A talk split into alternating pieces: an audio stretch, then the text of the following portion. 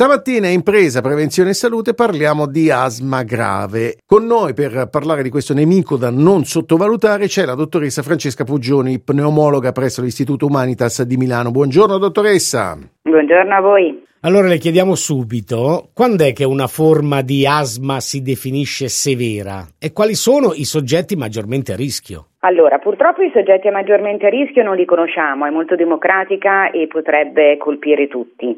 Si definisce severa quando, nonostante il medico e il paziente facciano tutto il possibile per controllare l'asma, quindi massima aderenza alla terapia, terapia massimale, eh, la, i sintomi sono molto pesanti, quindi il paziente deve ricorrere per via sistemica, impastiglio, iniezioni, avere tanti accessi a pronto soccorso, ricoveri e avere una qualità della vita pessima. Capita spesso che un soggetto, per esempio asmatico grave, non sia sottoposto ad adeguate terapie, dottoressa? Eh, purtroppo sì, un po' perché eh, per colpa di questo Covid ultimamente l'accesso agli ospedali è un po' limitato, sia per colpa del sistema sanitario nazionale ma anche un po' per timore dei pazienti certo. che temono di non trovare strutture aperte.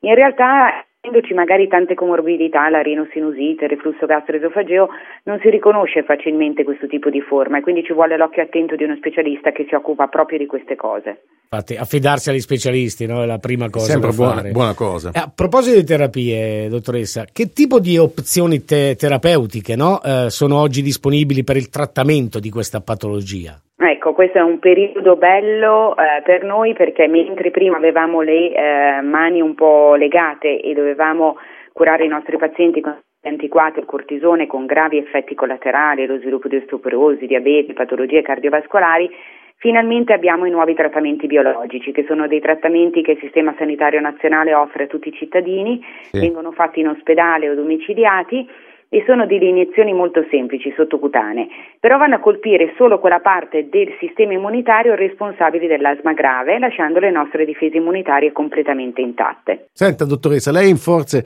eh, presso l'Istituto Humanitas di Milano, però chi eh, è affetto da asma grave, come può essere preso in carico da un centro specializzato? Allora, chi è un po' più avvezzo a navigare su internet, consiglio di andare a vedere il sito del uh, network Sani SANI è un acronimo, significa Severe Asthma Network Italy, è un insieme di centri specialistici eh, in tutta Italia, cliccando sulla regione ehm, si vede qual è il centro specialistico vicino e si può contattare il sito. Altrimenti un'altra eh, grande possibilità ce la danno con aiuto le associazioni dei pazienti, respiriamo insieme Federasma Allergie, perché mettendosi in contatto con loro riescono ad aiutare tutte le persone identificando i medici e i centri vicino e ci contattano direttamente. Molto spesso diamo l'appuntamento direttamente perché per noi le associazioni pazienti sono una fonte di aiuto e di sostegno eh, inesauribile.